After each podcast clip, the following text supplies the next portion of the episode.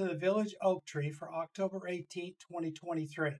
Hello again, my name is Terrence O'Donnell, and I come back to your digital village with more news from around the world and a discussion about something specific that I hope will get your attention. So let me get the advertising out of the way here so we can get on to the meat and potatoes. This once a week podcast is hosted on RSS.com. It is also available on Spotify, Amazon Music, Samsung Podcast, Podcast Index, Listen Notes, Apple Podcasts, iHeartRadio, Pandora, TuneIn, Google Podcasts, and Deezer. The show is free to subscribe to for now on these mobile apps with a donation tab on the Village Oak Tree webpage at rss.com. Much like passing the hat at the end of my visit to your digital village. Please share this podcast as much as possible in order to get people to push out and get up and make a difference in our world before it gets too late. So, a little about me. I'm of Irish descent and a self professed seanchaí, a Gaelic storyteller. I want listeners to feel like we're sitting under your village oak tree, where I bring you headlines and my take from news feeds and relevant blog articles that I think are important, but sometimes lost in the shuffle of cable news. Some of these are somewhat obscure stories about climate change and the environment, racism, politics, and social injustice. For each article I present to you, there will be a link to read the stories in their entirety in the follow up newsletters posted in medium.com, substack.com, and in the blog section of my website at crownbehot.com. Now, there's more about my website during the break. So I will be taking a break once I've given you the headlines I picked out for this week. Then, after I return, I'll bring you the second half of today's special topic. Today, in, in the second half, I have a big topic with a guest reader about genocide and men massacres that have taken place in North American history since 1607. That's a it's a very big topic, and it's we brought I brought it on simply because of all that's going on over there in uh, between Israel and Palestine. So my news stories are the usual stuff: uh, climate, environmental, some politics, and that kind of things. So I'm going to dive right in here. My first story came out of the Conversation US. It's a Medium blog here. Uh, the story is by Rosalyn R. LaPier.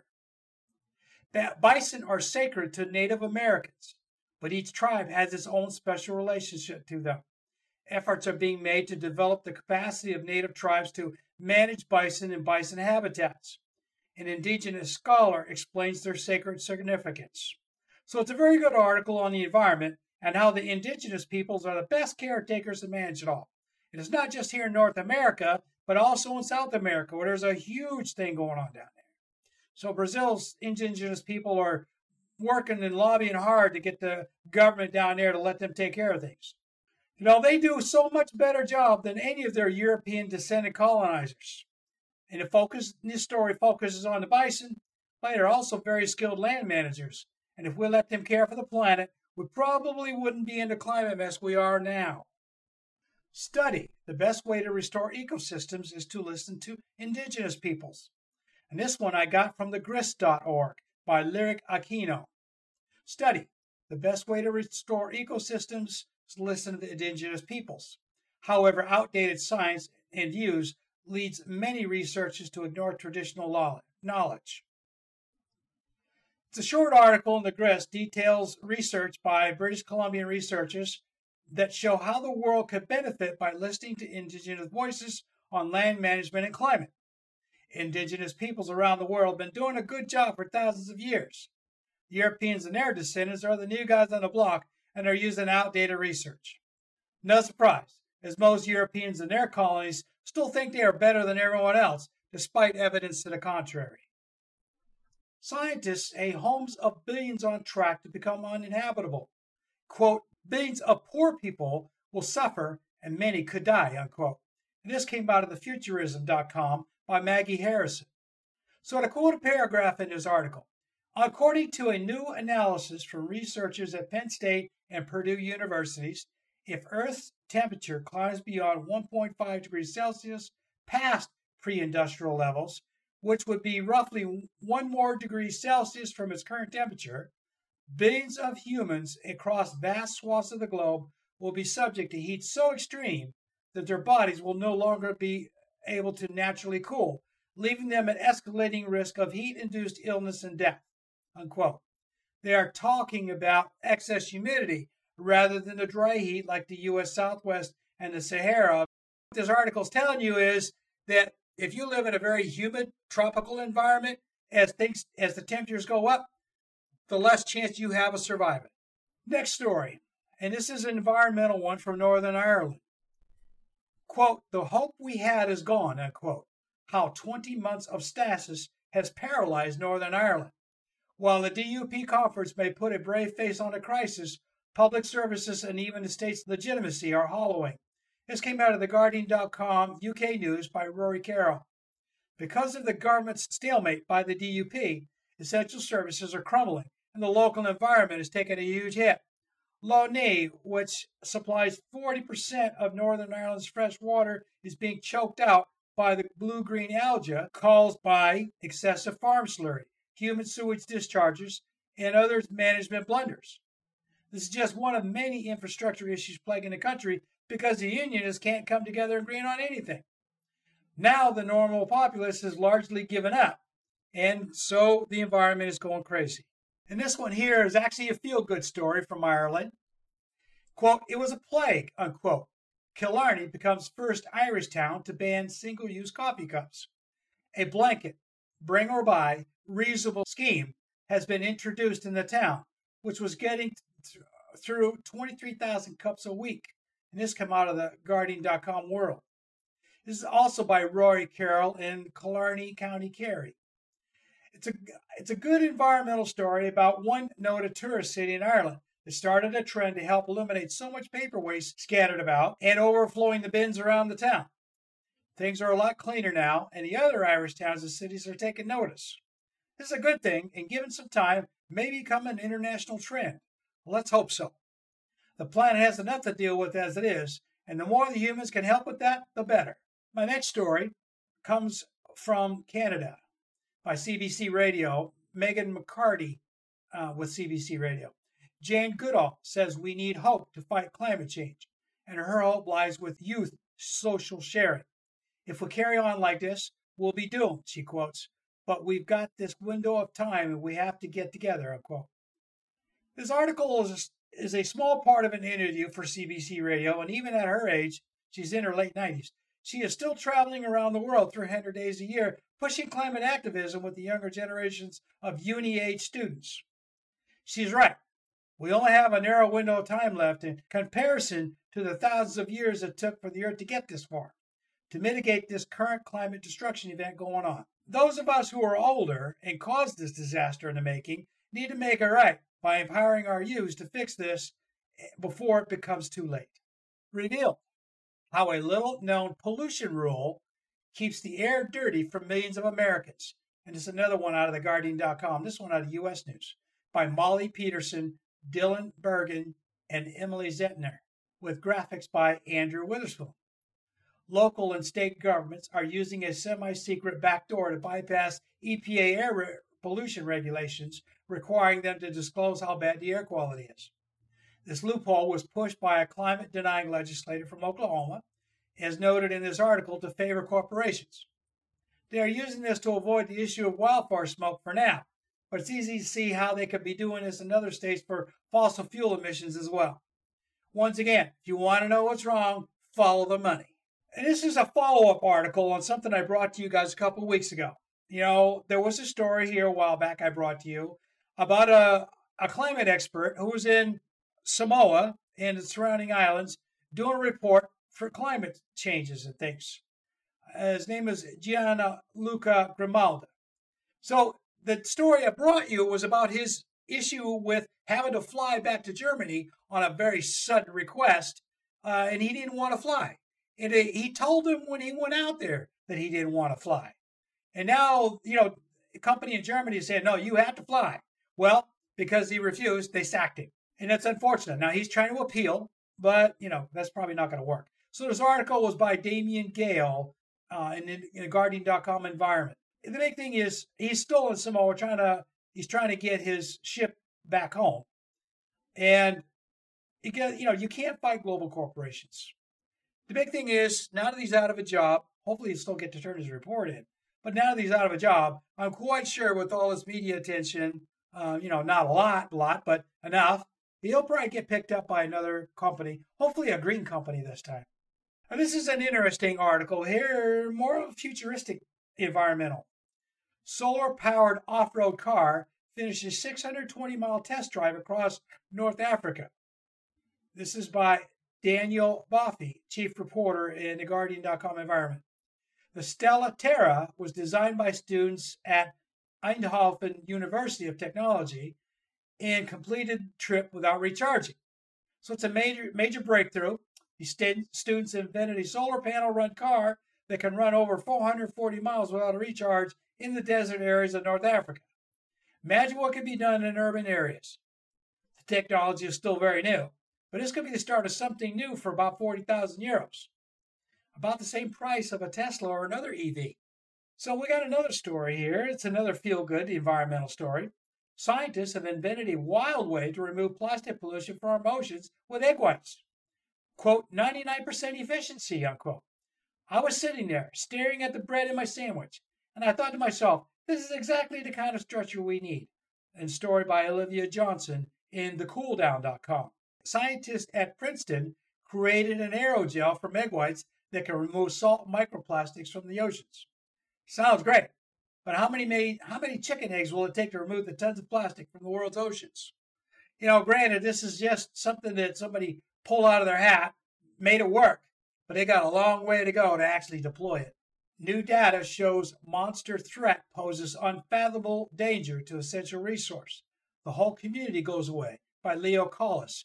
And I got this from thecooldown.com also, uh, published in Yahoo News. So, an environmental article about the dangers of fracking for oil in Texas and surrounding states. The number one issue is the amount of water that's used and discarded for this industry that's taking water needed by the communities to survive.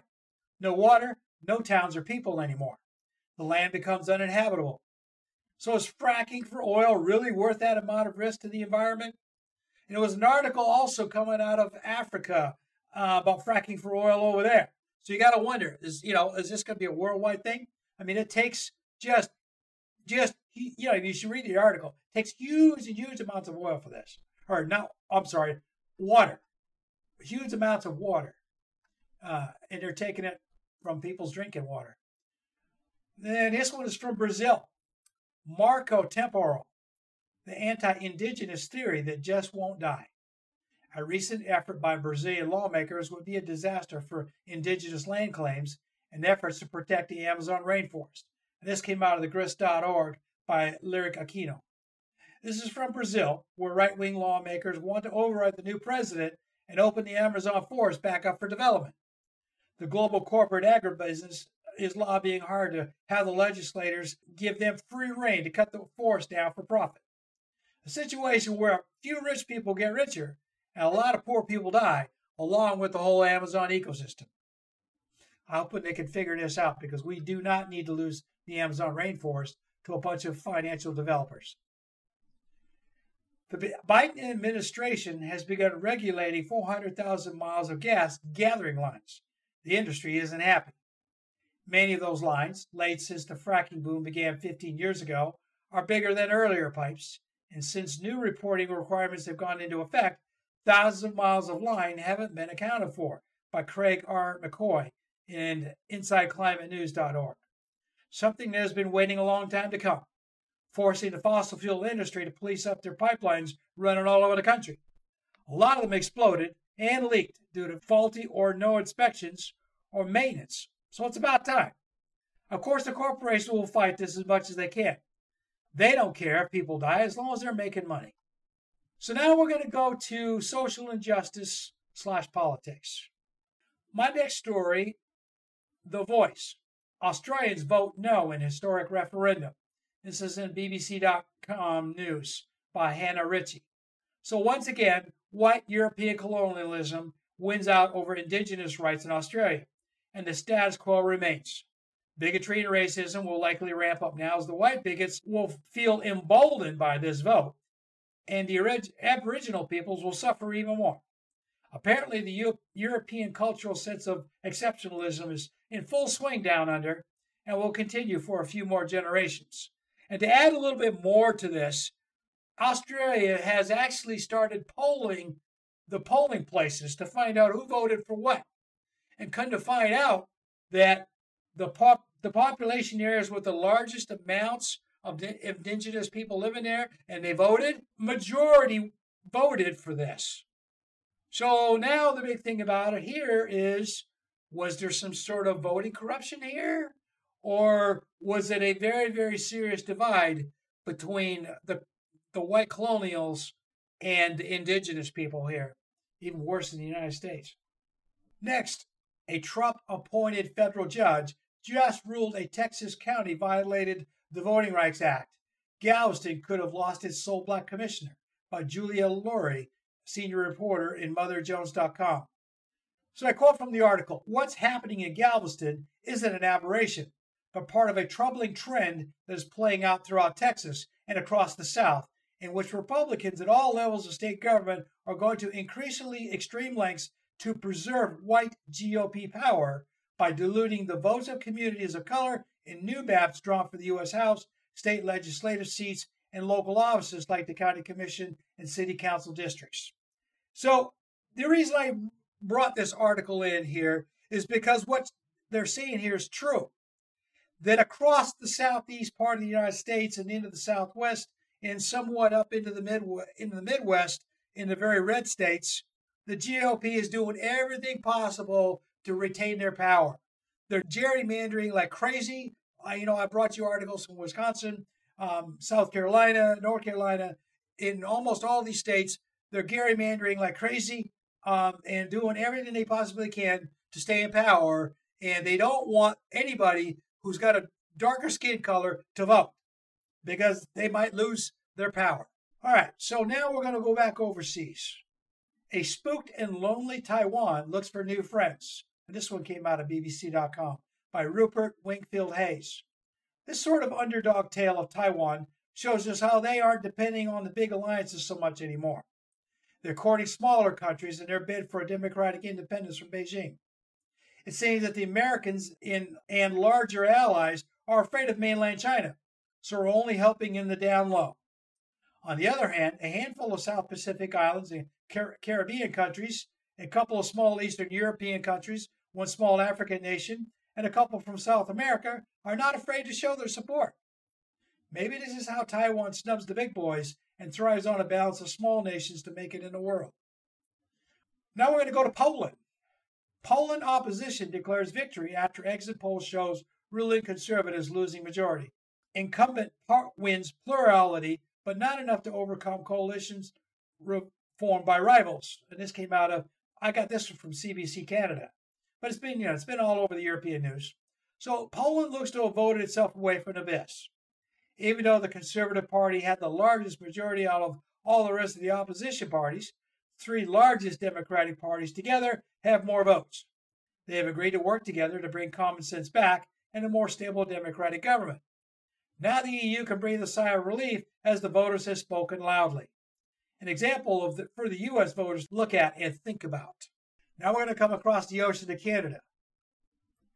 Canada province uses constitutional override to advance pronoun legislation. Saskatchewan invokes clause to push through controversial bill requiring parental consent for children to change pronouns. And this one came out of the Guardian.com World News. By invoking the quote notwithstanding unquote clause and pushing this bill for teachers to consult with parents over gender identity for minors under 16, they risk more child abuse issues. This is the same thing that New Brunswick did earlier this year. These conservative provinces are certainly taking a page from the American anti LGBTQ playbook now. So now I got another story here. Christian nationalists are infiltrating schools to make them anti LGBTQ. plus. Report by Christopher Wiggins. And this one came out, I got this from Yahoo News, but it actually came from another uh, article here. It's an article about how far right actors are working to infiltrate schools in the US and Canada, especially Texas, to eradicate indoctrination by woke educators and legislators. This is a prelude to them bringing Christian prayers and signage back into the classrooms, which is supposed to be against federal law here in the United States. But we all know that Texas and other conservative states and provinces are starting to go their own way when it comes to their white children. This is social injustice now from Alabama. As I've said before, I brought you lots of stories recently uh, of stories from Alabama. Well, here's another one. This just came from TheGuardian.com by Sam Levin. An Alabama woman was imprisoned for endangering her fetus. She gave birth in a jail shower. So it seems that Etowah County in Alabama is determined to turn everything into an evangelical, puritanical county with barbarian rules for women when they get pregnant. My advice if you're a woman in this county, leave before you end up in prison for something, anything. Apparently, women are not to be seen without a male escort, kind of like an Orthodox Islamic, Islamic country. And basically, I'll, tell, I'll give you a little bit about this. She apparently got caught and was accused of using drugs while she's pregnant. And they put her in jail for that. And then while she was in jail, they refused to help her during her pregnancy. So she had no choice. When it came time to give birth, nobody wanted to help her. So she had the baby uh, in the in the in the jail, you know, in the in the shower jail, uh, and now it's all over the news. But it goes to show you just how cruel these people are. Here's another story, basically on the same on the same note. And I got this one from NBCNews.com by Bracy Harris. Driving 100 miles in labor, giving birth in the ER. Fears rise as three maternity units prepare to close in Alabama. State has one of the country's highest maternal mortality rates. Now, three hospitals plan to stop delivering babies, putting some pregnant women at even higher risk. So, with more controversy, as I said, the state in the U.S. has the most problems towards anyone else besides white people. And if you're poor and white, it, all of this applies to you as well. Cruel and inhuman treatment of colored people from anywhere, and now cruel and inhuman treatment of poor, pregnant women of any color. The state government there needs to get a serious grip on the reality, start taking care of its citizens before worse things happen. You know, maybe like the federal government coming in, stepping in, like they did when George Wallace was governor. Now we're going to jump up here to Kentucky. Children employed at Kentucky warehouse operated a forklift, federal officials say, by Kate Gibson in CBSNews.com. A warehouse in Hebron, Kentucky was fined for letting minors operate forklifts and pull stock for orders, all involving machinery meant for adults by federal law. This is a Chinese company, so their culture apparently rules the management. The kids were 11 and 13. So this is another story from Appalachia that shows how desperate these companies are for cheap labor. They'll pay the fine and just move on, likely doing it again later when they think no one's looking. This starting to become an alarming trend in the U.S. now cheap child labor. My last story for you came out of USA Today by Deborah Barfield Berry. Conservative leaders ban books. Now black museums are bracing for big crowds. Well, you know, it's more on the subject of ba- book banning that I brought you last week. As more and more conservative schools ban books on black history, black parents and kids are flocking to African American museums and churches to gain access to the books that are banned, but the institutions are a little worried about being overwhelmed. They aren't complaining too loudly as they know what's at stake if they turn people away. It's becoming a big trend across the United States right now. Is it going to lead to more problems? Well, we're just going to have to watch the news and find out. If I hear any more, I'll bring it to you. So that's the end of the first half. Now it's time to take a break and, and um, I'll let you listen to my commercial here while I take a couple minutes. Now, once I come back, though, I've got a really big thing, as I said, uh, regarding um, genocides and massacres. It's pretty, it's pretty interesting. So stick with me, and I'll be right back. I want to take this break to bring attention to my website, crombieha.com. You may use the link in the newsletters to find it for the first time, as the name is in Gaelic and a little hard to find unless you know what you're looking for. I also have the RSS feeder enabled, so if you like what I write, you can get a notice whenever I post something new. Within the website, there is a homepage where you can learn a little more about what Crombieha means for a little bit of Irish culture and a little bit more about me in general. I have a blog page where I post copies of my online blog articles and stories, and a copy of the weekly podcast newsletters. I also have a drop down menu with links to both podcasts and Spotify, a page with links to my Medium and Substack pages, an ad page for my published books, and a contact page in case someone cares to leave a message. If you enjoy reading short stories, poetry, and blog articles from great writers around the world, I recommend Medium and Substack as great choices to find what you like to read about most and dive in as much as you want. Disclaimer If you want to read my complete articles and stories at Medium.com, you will need to sign up for a subscription of $5 a month or $50 a year. I offer everything for free for one month in Substack. Then it's $5 a month or $30 a year with an advert to sign up on my web pages. These are the minimums these companies will allow me to charge, unfortunately. All the stories, poetry, and newsletters I write will be available in the blog section of my website if you don't want to subscribe to anything. If you like what you see, feel free to leave a message in the comment page anytime. I will respond very quickly via email. Now back to the show.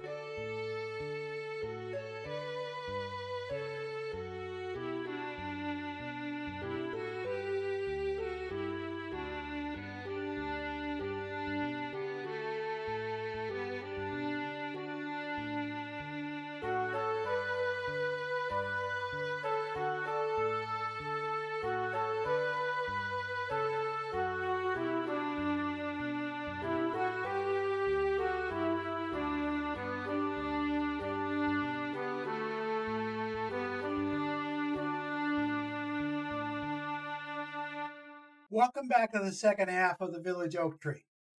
This week I'm bringing to light the North American history of genocidal massacres of African slaves, Native Americans, and non Protestant immigrants, and how this tribal rage shakes out when the nations with the best weapons take out their anger on a less powerful group of humans, much like what Israel is doing to Palestine right now. I want to share a story with you from a modern perspective, given what is going on in the world right now. Then I will let you listen to Danielle Mustafa read her story about an incident in American history where whites destroyed a community out of fear and bigotry. After this, I have a few more news and historical stories to shock people and bring awareness that cruel and gruesome acts of extreme violence can happen anywhere and at any time when enough people get angry or scared enough and have the power and tools to do something about it. Now, first of all, I'm going to read this story to you, okay? And it's entitled You Want to Understand Black America's Solidarity with Palestine. Black Americans Know Colonization When We See It by Allison Wiltz. And this is in uh, published in a cultured publication on medium.com. If you're wondering why some black Americans have expressed solidarity with Palestinian people in Gaza, you should consider this size of American history, ranging from the final years of chattel slavery until the early days of the Reconstruction era. Abraham Lincoln, the country's 16th president, who signed the Emancipation Proclamation, didn't have a modernist view of racial equality that many would imagine. Most notably, Lincoln said, quote, I am not, nor ever have been, in favor of bringing about in any way the social and political equality of the white and black races. That I am not, nor ever have been, in favor of making voters or jurors of Negroes nor qualifying them to hold office, nor to intermingling with white people. And I will say, in addition to this, that there is a physical difference between the white and black races, which will ever forbid the two races living together on terms of political equality. Unquote. Yikes! Despite Lincoln agreeing that slavery should be abolished, he did not believe black people could ever coexist in America with white people, a notion many endorsed at the time. In 1856, Lincoln became a member of the American Colonization Society. Those who joined this organization shared Lincoln's belief that black people could not coexist in America as equals to white people. After all, they reasoned, since Europeans forcibly removed black Americans from their homelands in West and Central Africa, that is where they should return. This idea was presented as an alternative or a condition of abolition. They wanted to force black Americans to migrate, to leave the country they were born in, which they fought to secure. By 1822, the American Colonization Society successfully established a West African colony. While the creation of this colony displaced and disrupted indigenous tribes, by 1847, this land, quote, became the independent nation of Liberia, unquote. When local indigenous tribes vehemently resisted initial attempts to purchase land to establish this colony, a quote, Navy officer in charge, Lieutenant Stock, Robert Stockton, coerced a local ruler to sell a strip of land to the society, unquote. which gave them the leverage to solidify the colony and ultimately spread its original borders. With indigenous tribes continuing to attack the new colony, they built fortifications for protections, unquote, and the capital of Liberia, Monrovia, was named to honor President James Monroe, a man who enslaved at least 178 African people in America. What does this have to do with Palestine, you may be asking? Don't worry, we're getting to that. But first, back to Lincoln. Despite black Americans being born in the same country as Lincoln and not knowing a soul in Africa, since enslaved black people were not permitted to write or communicate with their estranged family members or maintain their former nationality, Lincoln and many others thought it was a good idea to send black Americans away. Quote, if as the friends of colonization hope, we succeed in freeing our land from the dangerous presence of slavery, and at the same time in restoring a captive people to their long lost fatherland, unquote. Lincoln said while giving a eulogy for statesman Henry Clay in 1852. Now, at this point, some black Americans supported this initiative because they saw it as preferable to staying in a nation that, thus far, showed them nothing but hostility. However, by and large, black leaders rejected their offer. Frederick Douglass, a well known abolitionist and former enslaved man, didn't hold back in his response to Lincoln and other members of the American Colonization Society in his newspaper, the North Star. In 1849, he wrote, quote, Shame upon the guilty wretches that dare propose and all that countenance such a proposition, unquote. We live here, have lived here, have a right to live here, and mean to live here, unquote. While Lincoln argued that your race will suffer from living among us, while ours suffer from your presence, black Americans weren't buying what they were selling. Rather than vow to treat black Americans as their equals, many rather than disappear altogether if they were no longer to live as their slaves. By 1864, Lincoln signed an order abandoning colonization, but black Americans will never forget this elevator pitch, which was essentially get out. Now to the matter between Israel and Palestine. Well, I would never describe these situations as equal since they have different backstories, main characters, historical events, and social, political, ethnic groups that shape the situation. I can't help but see the commonality between black Americans when the American government attempted to resettle Liberia because they were considered undesirables, and Jewish people fleeing persecution in Europe, resettling, and creating the state of Israel, which unfortunately displaced indigenous people, Palestinians living there. Of course, one journalist warned me that I was barking up the wrong tree by thinking this way. Comparing white Americans' attempt to resettle black Americans in Liberia and European Jewish people's resettlement in Israel was a poor comparison, she claimed. But when I asked why, she didn't provide any clarity. We ended up agreeing on some points, though, like, quote, the treatment of Palestinians is abominable, absolutely inexcusable, unquote. However, her point that, quote, Palestinian leadership needs to work with leaders, world leaders toward peace, unquote, seem to assume that they are in a position of strength to negotiate, which doesn't seem like the case. To make matters worse, many are conflating the misdeeds of a terrorist organization, Hamas, with civilian Palestinians living in the Gaza Strip.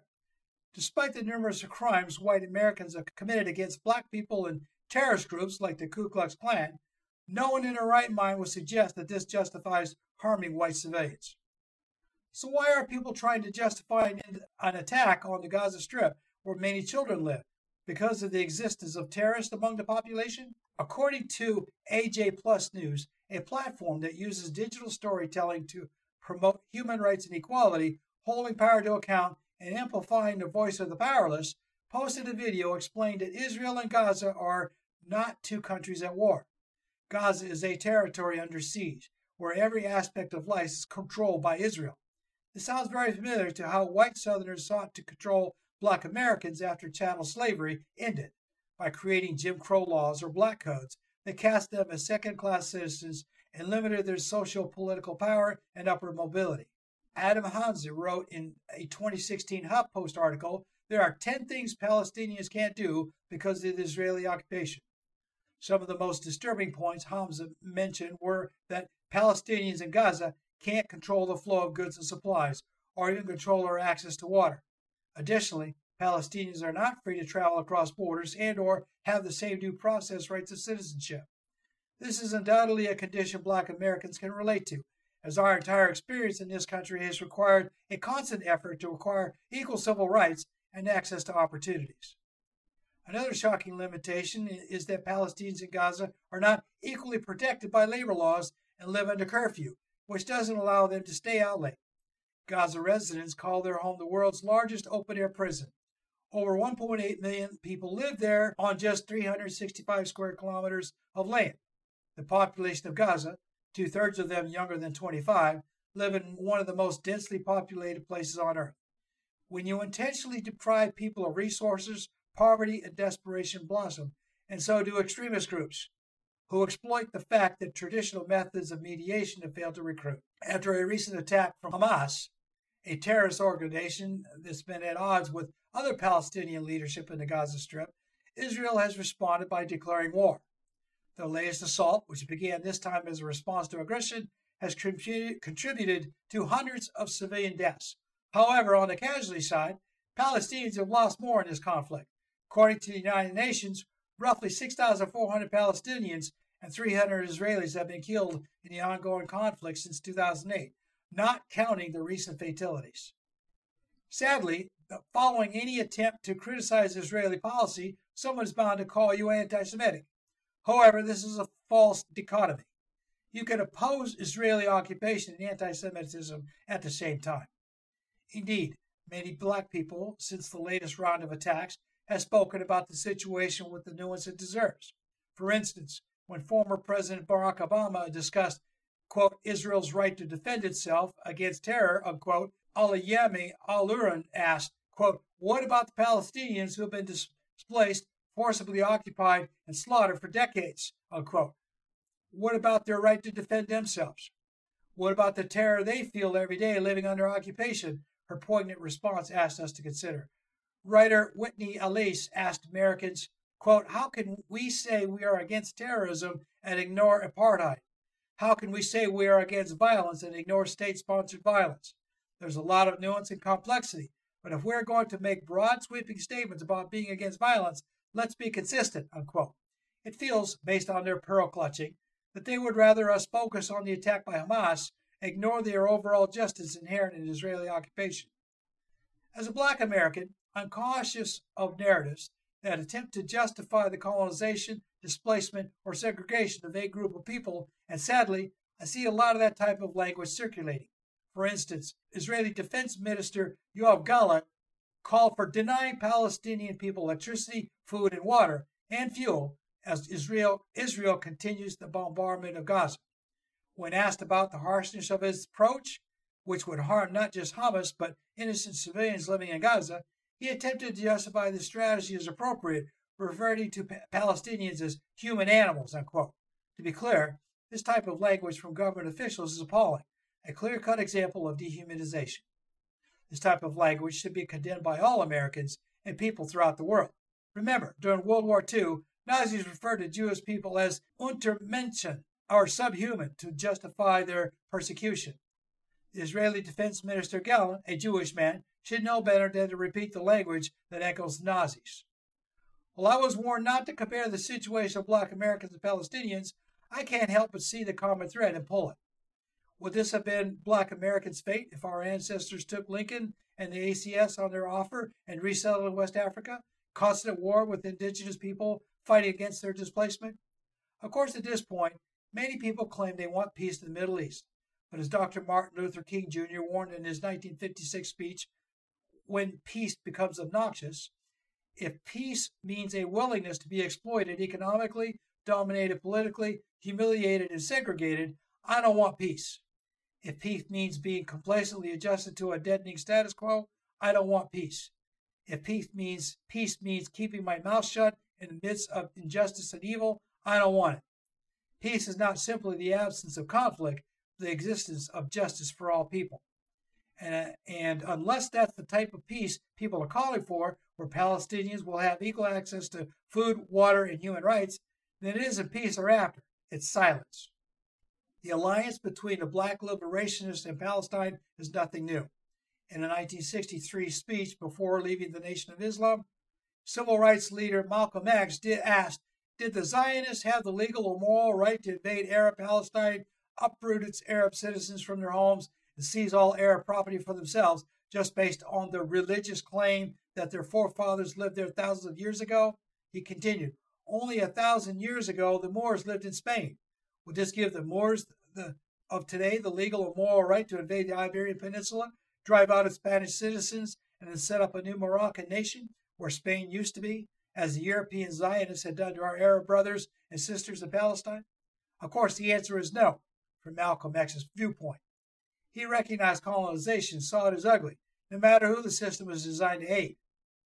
This is not to say that all black Americans are in solidarity with Palestine. Indeed, many people would disagree or take issue with this comparison. But the fact remains black people in the, in the diaspora are no strangers to apartheid, segregation, and persecution. Thus, we are well equipped to call out a colonization when we see it, no matter whose feathers get ruffled in the process. And so that's I read that simply because it means so much in this time right now. So at this point, I'm going to bring you Miss Danielle Mustafa's Pogrom Elaine.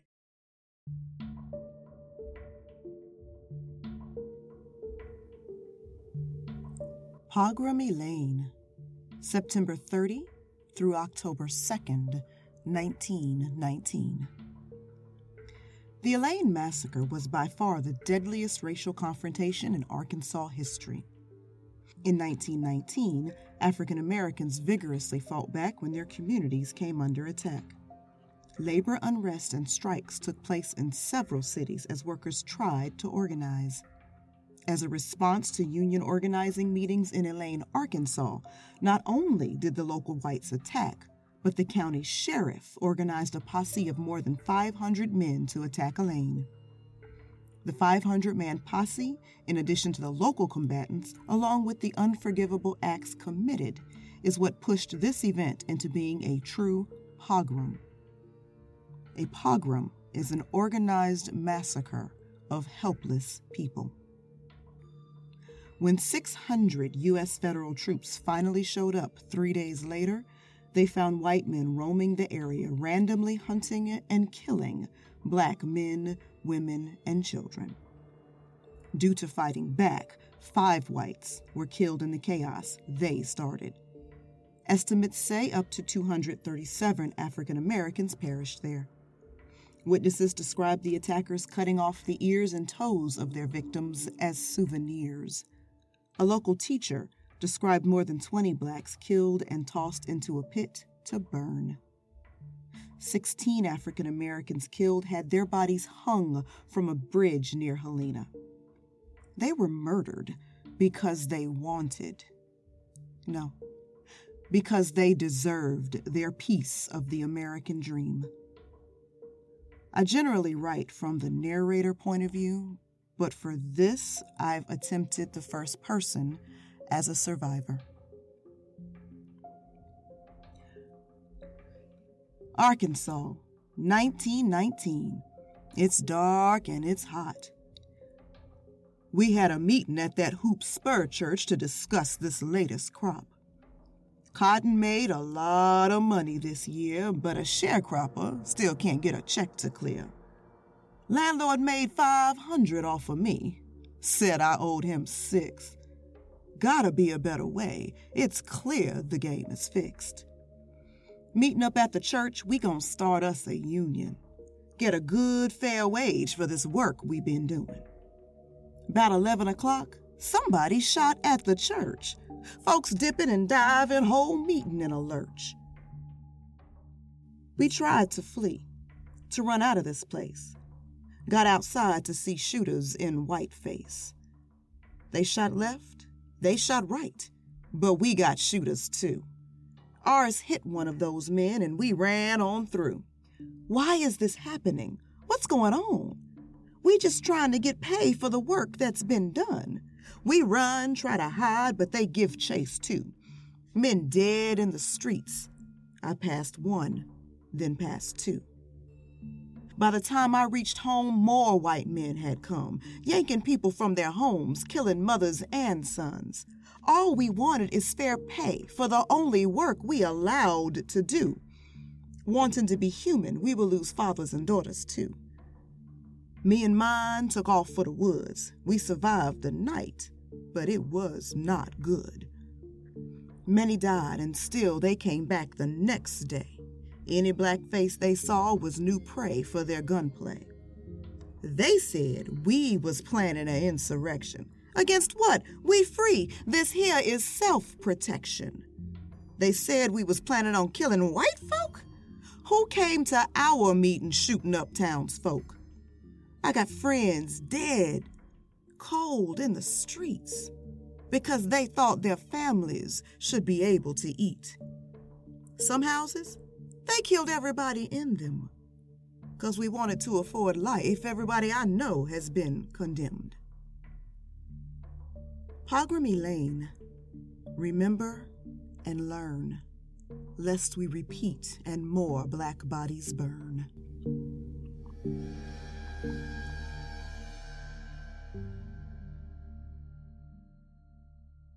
I hope you enjoyed that. And now I'm going to read a poem to you uh, on the same topic. Why White People Didn't Help More My Branded Hand, The Slave Stealer by Courtney Nicole Wrights in Medium.com. Jonathan Walker has a story to tell. In 1841, living as a white man in Florida, I distanced myself from diminishing Negroes of their self worth. White supremacy is the evil white man's turf, so I moved away. Massachusetts is where I chose to stay. On a quest for money, I returned to the panhandle. Only to be manhandled one night, I was brave. I rescued seven slaves. We were captured on our trip by a southern ship, thrown in a wet dungeon, imprisoned, rotten eggs thrown at my face, all because I helped the black race. This happened to me because I wanted black people to be free. The United States Marshal Ebenezer Dorr held me down on the floor. On my hand, he branded SS, slave stealer, because I committed treason. My name is Jonathan Walker. My life mattered. I have more stories to tell. White people are under a spell. White people didn't want to suffer their own abuse or care enough. It was easier for white people to ignore. They didn't want to be like me, tortured on the floor. This is why white people didn't help the Negroes more. The moral of the poem The only thing necessary for evil to triumph in the world is that good men do nothing, by Edmund Burke. And so now I'm going to bring you into the modern world here with this next story. Now, I picked a story out of the USAToday.com news by Meredith Newman, and it's entitled The Delaware State of Delaware Forcibly Sterilized Her Mother. Now she's ready to share the state's dark secret. This is a historical article that details how white descendants of Europeans in the early 20th century decided that eugenics was the best thing for white Americans. The state, Delaware, and one particular doctor from Russia decided that sterilizing the mentally and physically handicapped within a state run mental institution was the best way to preserve the superior genetics of the white race. This is where Hitler got the idea from for his master race program. This was a real thing throughout the United States well into the 1970s. In the latter years, it was more prevalent within indigenous reservations out west. An estimated 70,000 Americans were forcibly sterilized in the 20th century. This even included some men. Girls as young as 11 were sterilized in Delaware to prevent procreative menace. In other words, if you were poor and pregnant, not of sound mind, the state would institutionalize them and forcibly sterilize them for the good of the community. These are the sick people that ran the country and still would be if we let them. And Alabama is a good example of that right now.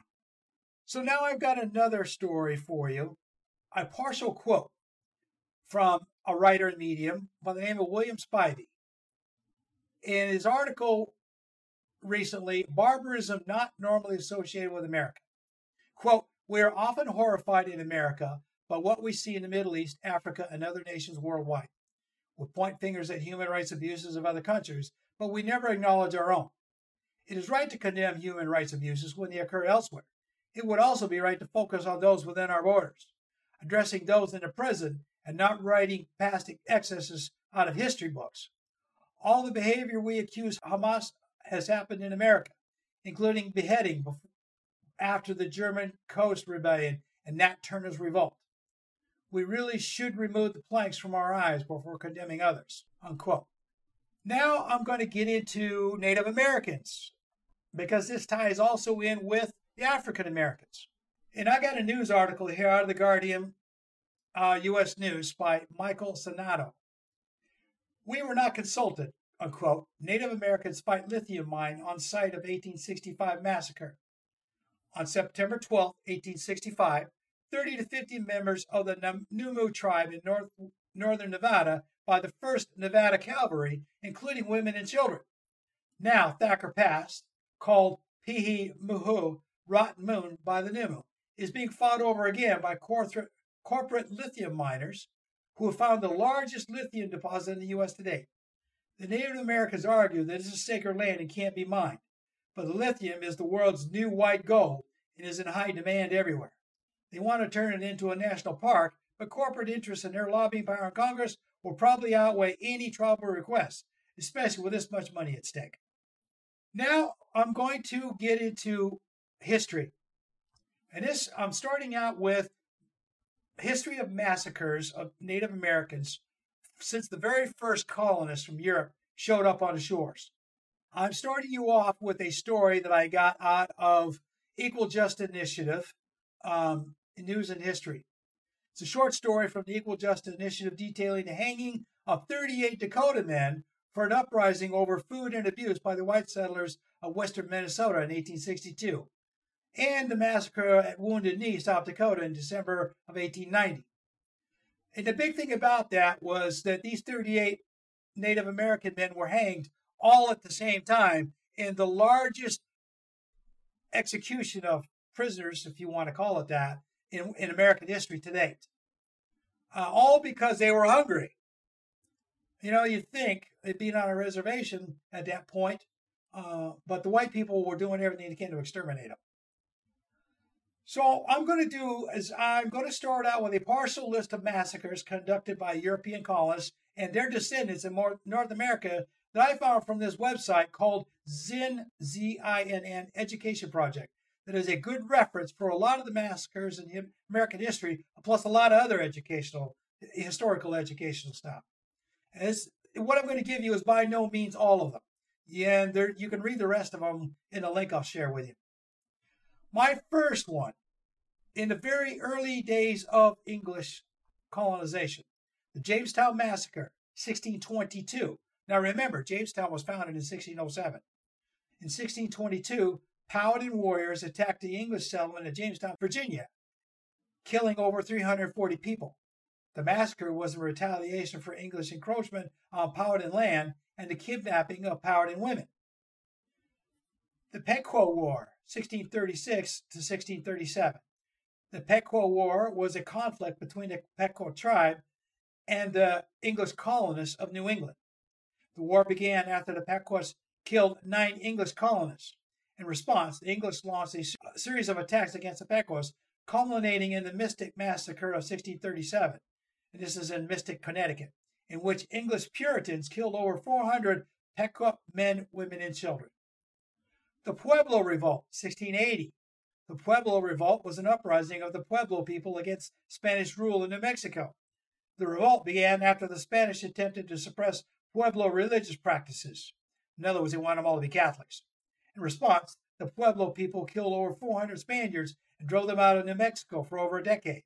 The Negro Fort Massacre, July 1816, is a good historical story about how the newly formed American country went to war on Spanish territory in Florida in the Florida Panhandle. And with one lucky shot from a hot cannonball from a ship's cannon in the it went right into the fort's powder magazine and destroyed the fort, killing 270 men, women, and children of color and local and local Creek tribe Native Americans. So basically, this takes place right after the War of 1812. Uh, a lot of colored people were displaced and free. A lot of them escaped and uh, migrated to this fort down in a in a panhandle. But of course, the Southerners couldn't have that. They, you know, they had to have all their slaves back. So they basically invaded Spanish territory uh, with their ships, American ships, and a lucky shot destroyed the fort and killed everybody. Bloody Monday, August 1855. Louisville, Kentucky, where a Protestant anti immigration mob massacred 22 Catholic Germans and Irish immigrants, and a, bu- and, and a bunch of property was destroyed. And all because of writings from a newspaper editor. and no one was ever convicted. New York City draft riots, July 1863. Poor white people took exception to a notice that rich people could afford to buy off a draft notice for recruitment in the Civil War. They rioted, wrecking the main recruiting station. Then they marched through the streets for three days, destroying and killing anything in their path. Up to 400 people may have been killed, mostly African Americans, in a colored orphan asylum. Fort Pillow Massacre, April 1864. Confederate soldiers under General Nathan Bedford Forrest massacred over 500 surrendering Union troops, most of them from black soldiers serving in the U.S. Colored Troops Unit, the USCT. Sand Creek Massacre, November 1864. The Sand Creek Massacre was an attack by the U.S. Army on a Cheyenne and Arapaho village in Colorado. The attack was led by Colonel John Chivington, who was known for his hatred of Native Americans. Chivington's soldiers killed over 150 Cheyenne and Arapaho people, including many women and children. Ebenezer Creek Massacre, December 1864. One of General Sherman's commands crossed a swollen river with Confederate soldiers in pursuit. The Union, unit commanding general pulled up the pontoon that they had across the river, leaving the black refugees to the mercy of the pursuing Confederates and the swollen river, where hundreds were killed. The Wounded Knee Massacre, 1890. The Wounded Knee Massacre was the final major battle of the Indian Wars. The massacre occurred at Wounded Knee Creek on the Pine Ridge Indian Reservation in South Dakota. U.S. soldiers opened fire on a group of Lakota Sioux people, killing over 150 men, women, and children. So that's just a taste of what these European descendants of the, the you know the, the colonists and their descendants have done to anybody that didn't like here in the United States. And if you want a complete list of everything from start to finish, I've got a link here from Wikipedia that has a list of all of the Indian massacres in North America. The picture I'm trying to give you is this. The white Anglo Saxon descendants of the Europeans claimed that the lands of North America were for them and nobody else in the early 1600s. And they have made a point to push out or enslave all those others they feel are inferior to them. They have said this over and over again since they set up the first permanent colony on the continent in 1607 at Jamestown, Virginia. As you can see from the examples I provided, they had no problem resorting to extreme violence to achieve and keep that supremacy going, even to this day. And it wasn't just towards the Africans and Native Americans. They took out their rage against immigrants from everywhere who weren't like them. Catholics were a heavy target back in the 19th and early 20th centuries. Italians, Irish, Germans, and Chinese, and any others who are of darker skin or non Protestant believers. We see this happening right in front of us every day in the news feeds from North America. With governing institutions breaking down more and more, what does the future of North America look like regarding the constant fight of the Anglo Saxon Protestant descendants to eradicate or subjugate any other humans who are not of their superior tribe? The outright white supremacists can be dismissed as exceptions and a serious minority but the actions of the white Protestant politicians and wannabe non white bootlickers speak loudly with what is happening in the southeastern United States and a lot of the Midwestern states that sided with the Confederacy during the Civil War. Now there are even more Western states falling in that same line. Is North America headed for a race war because the Anglo Saxons feel threatened by the quote inferior unquote humans? They are fast becoming the majority population in North America due to the large influxes of refugees from impoverished, war torn countries.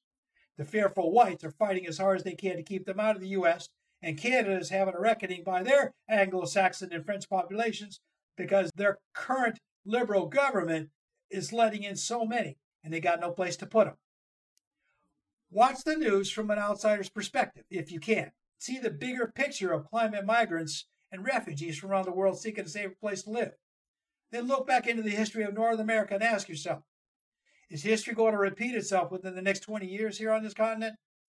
Will the majority of the white Anglo Saxon descendants of the original European colonists rise up and commit egregious acts of violence against all of the others like they have in the past because they feel threatened by their loss of power? So that's all I've got for you this week. I hope I've enlightened you a little bit. I will leave you with my last question and thoughts of the week. Which side of the race divide are you on? Tribal bigots have been around forever. Tribal wars in North America have been part of the landscape for as long as there have been people here.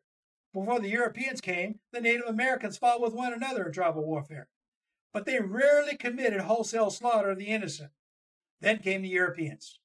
They have no problem slaughtering men, women, and children to get and keep what they have taken. So, how far would you go to protect what you think is yours? I would like to thank you for listening to the show today. I hope you enjoyed it. You'll return again for another episode of the Village Oak Tree. Feel free to share this with your friends and relations. The more you share, the more we can convince enough people to make the world a better place to live in. Just search for the Village Oak Tree in your favorite podcast app. I hope I've achieved my goal in helping you feel like we've been sitting under the Village Oak Tree today. As a seanchaí, I want to continue to travel to your digital village every week to bring you something that might bring you a smile or make you think a little bit after we part for the day. As I say goodbye this week, I wish to leave you with this Irish blessing as you go about your day. May your troubles be less and your blessings be more, and nothing but happiness go through your door. Slán go fóill, which means goodbye for now in Irish.